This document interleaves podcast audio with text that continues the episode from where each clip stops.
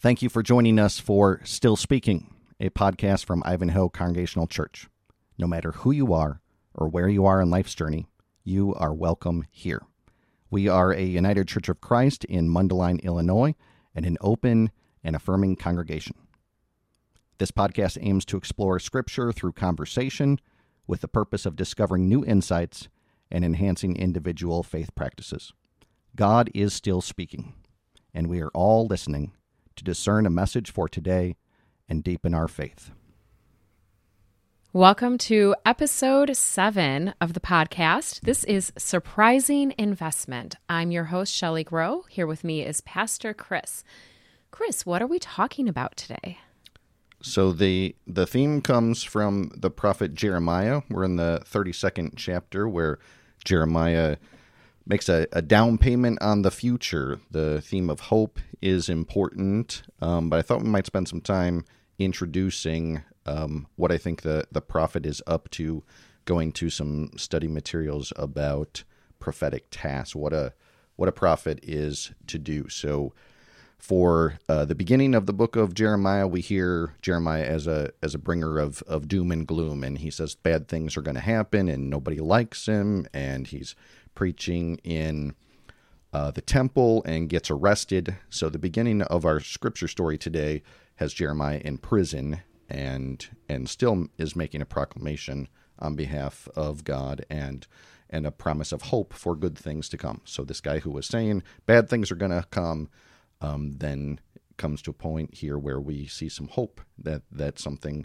good can come afterwards.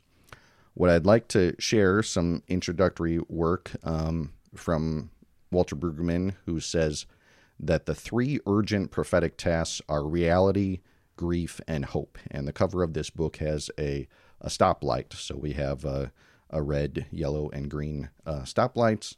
Um, so so the prophet brings a sense of reality. So the red light says, "Stop, stop what you're doing. This is is uh, turning you away from God. The word sin means separation. So the prophet's saying, stop what you're doing. It's not good for you. It's not good for your community. It's not good for your relationship with God. Stop and look at the reality of what's going on here. Uh, the, the yellow light, which um, sometimes people mean uh, hurry up, the red light's coming. Sometimes it means slow down. Sometimes it means proceed with caution. I think all those are are are true about grief that when we're going through a sense of loss, we need to slow down and face that and proceed with caution that that we need to be attentive to to what's going on in our life. And then of course the green light is hope that that there's good news of of a future with hope. So in in the midst of despair, in the once the prophet has us facing reality that that not everything is good, um, brings us to the point of of some of that grief. Oftentimes, we're faced with with despair or depression, and so in that time of despair, the prophetic task is to articulate hope. And in this situation, there's actually not only a declaration but also an action of hope for the future because we believe that there will be a goodness that comes from God. Um, so Walter Brueggemann in this book uh, categorizes a whole bunch of, of acts of hope, and I thought I might um, share some of them with you, and you can tell me your, your thoughts about this. Okay. So, hope is a tenacious act of imagination.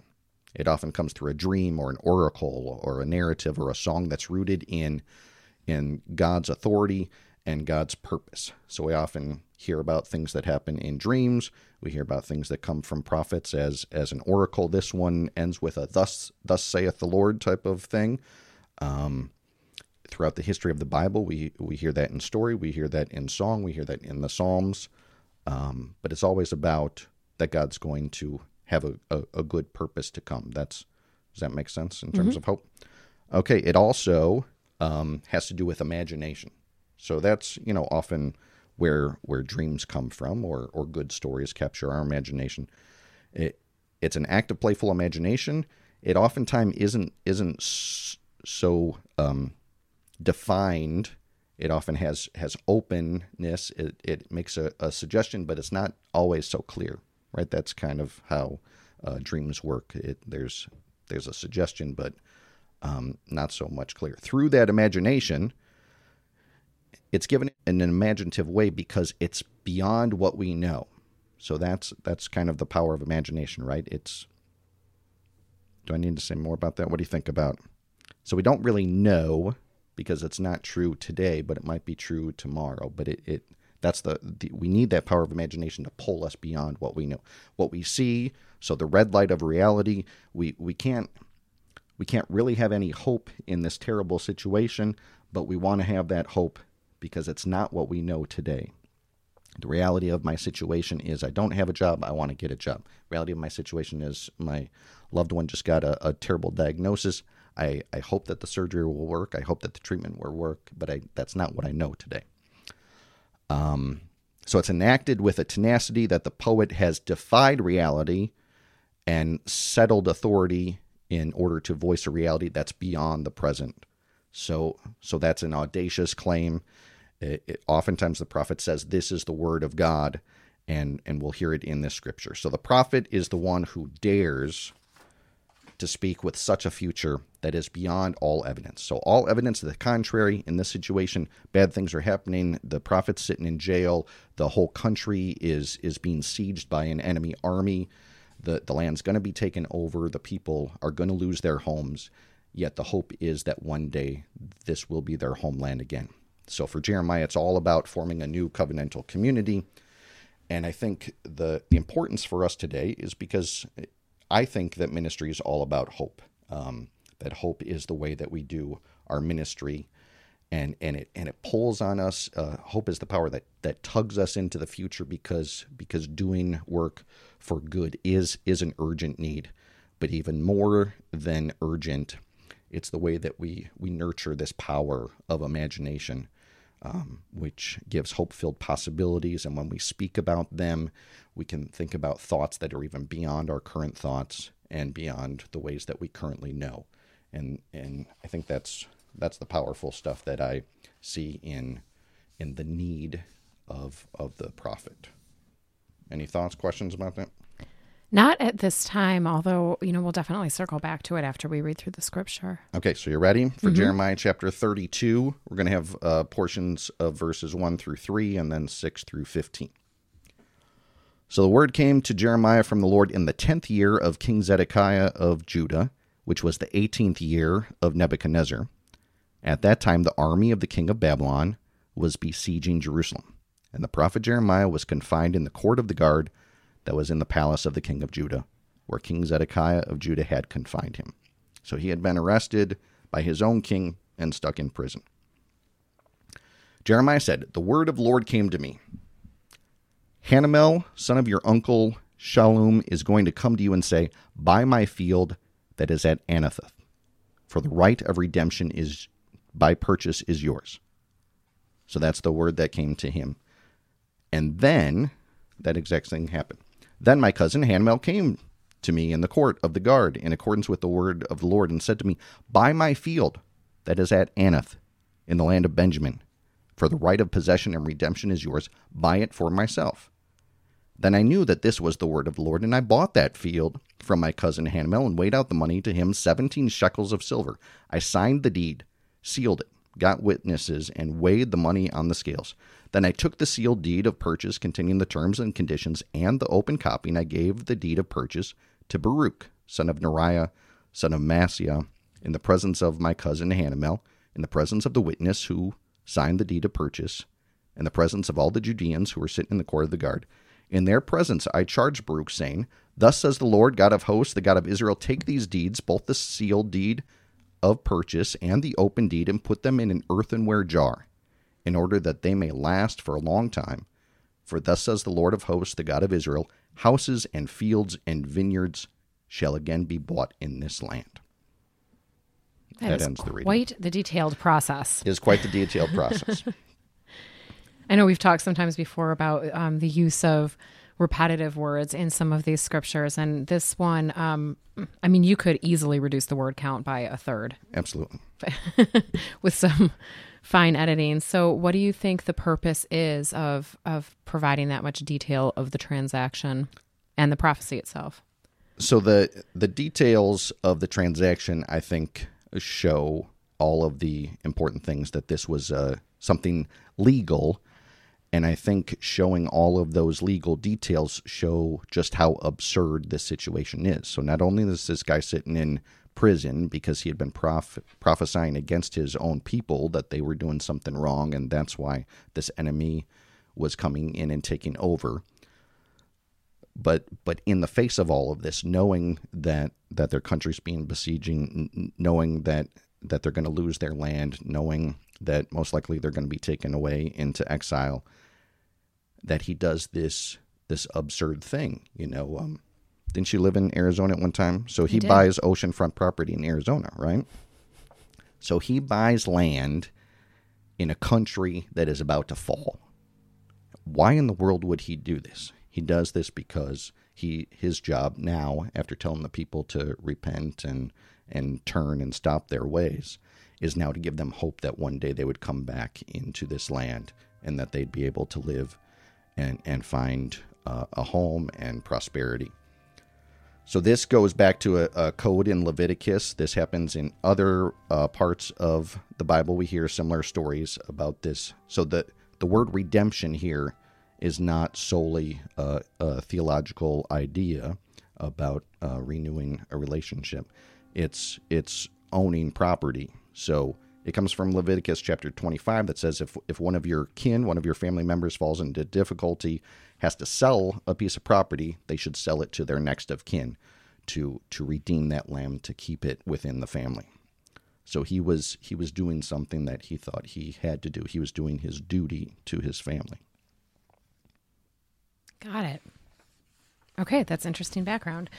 So this all happened a very long time ago. It, um, you know, certainly I think we can think about some relevance in terms of um, the housing market. But what what do you see as the real comparison to takeaways for our life today?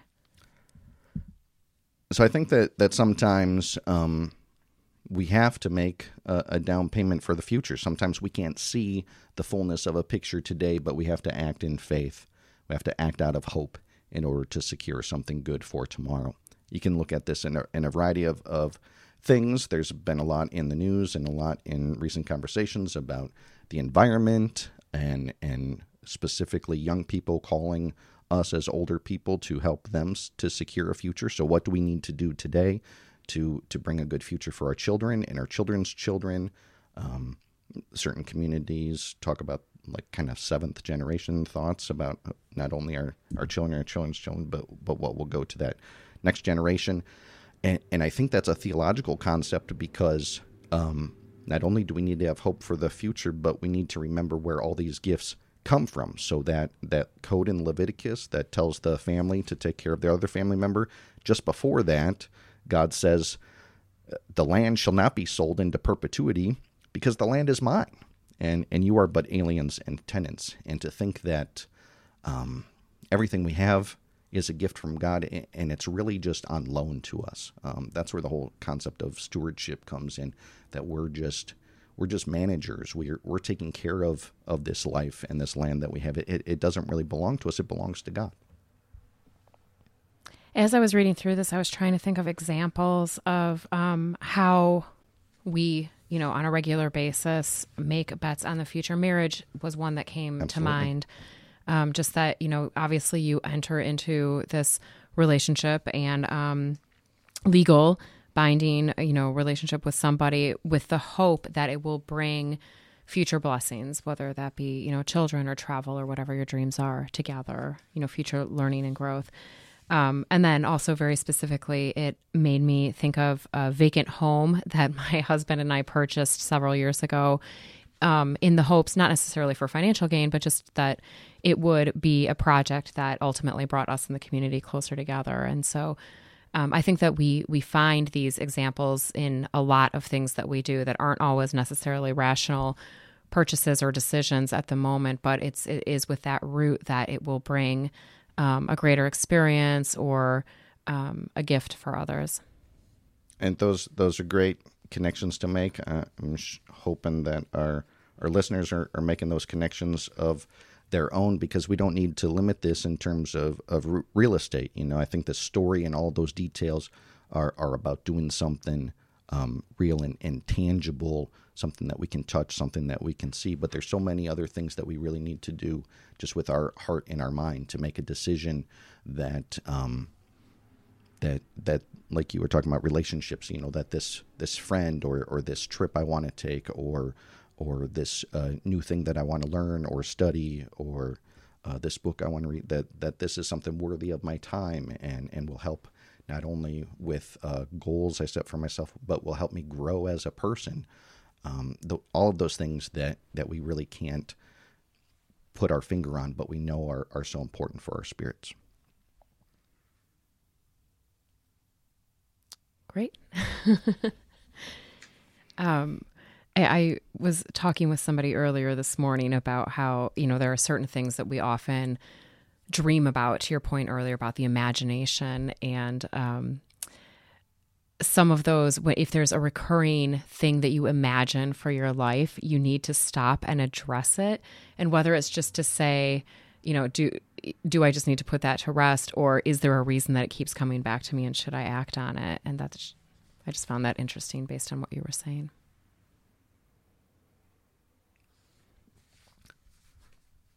So the ideas of uh, redemption, uh, the the theme of hope that I think is is so important for for me and and my work as as a minister, for our work together as a church, for for every individual. You can't do anything without hope, and and that's what I love about this story.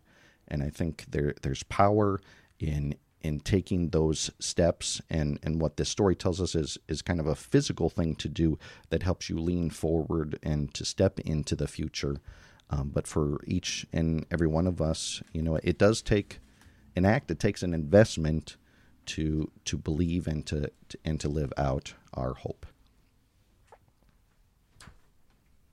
Great. Thank you very much for that thought piece and conversation. Shall I wrap this up with prayer? Yes, please. God, we give thanks for all the ways that you bring hope into our lives, and we ask that you might help us to, to trust you deeply, that in our life and in our actions and in our living together as a community, we might be people who are bold to declare our hope is in you. In Christ's name, amen. Amen. Thank you, listeners, for joining us for this podcast from Ivanhoe Congregational Church. We are a 19th century church founded in 1838, but we want to be relevant for the 21st century. This podcast is one attempt at outreach. We hope you will join us for worship in Mundelein, Illinois on any Sunday morning at 10 a.m., where you can be part of our gathered community. We aim to offer a warm welcome and a meaningful message. We also welcome your feedback. You can find us on Facebook or visit our website at ivanhoechurch.org. That's I V A N H O E church.org. Blessings to you with grace and peace.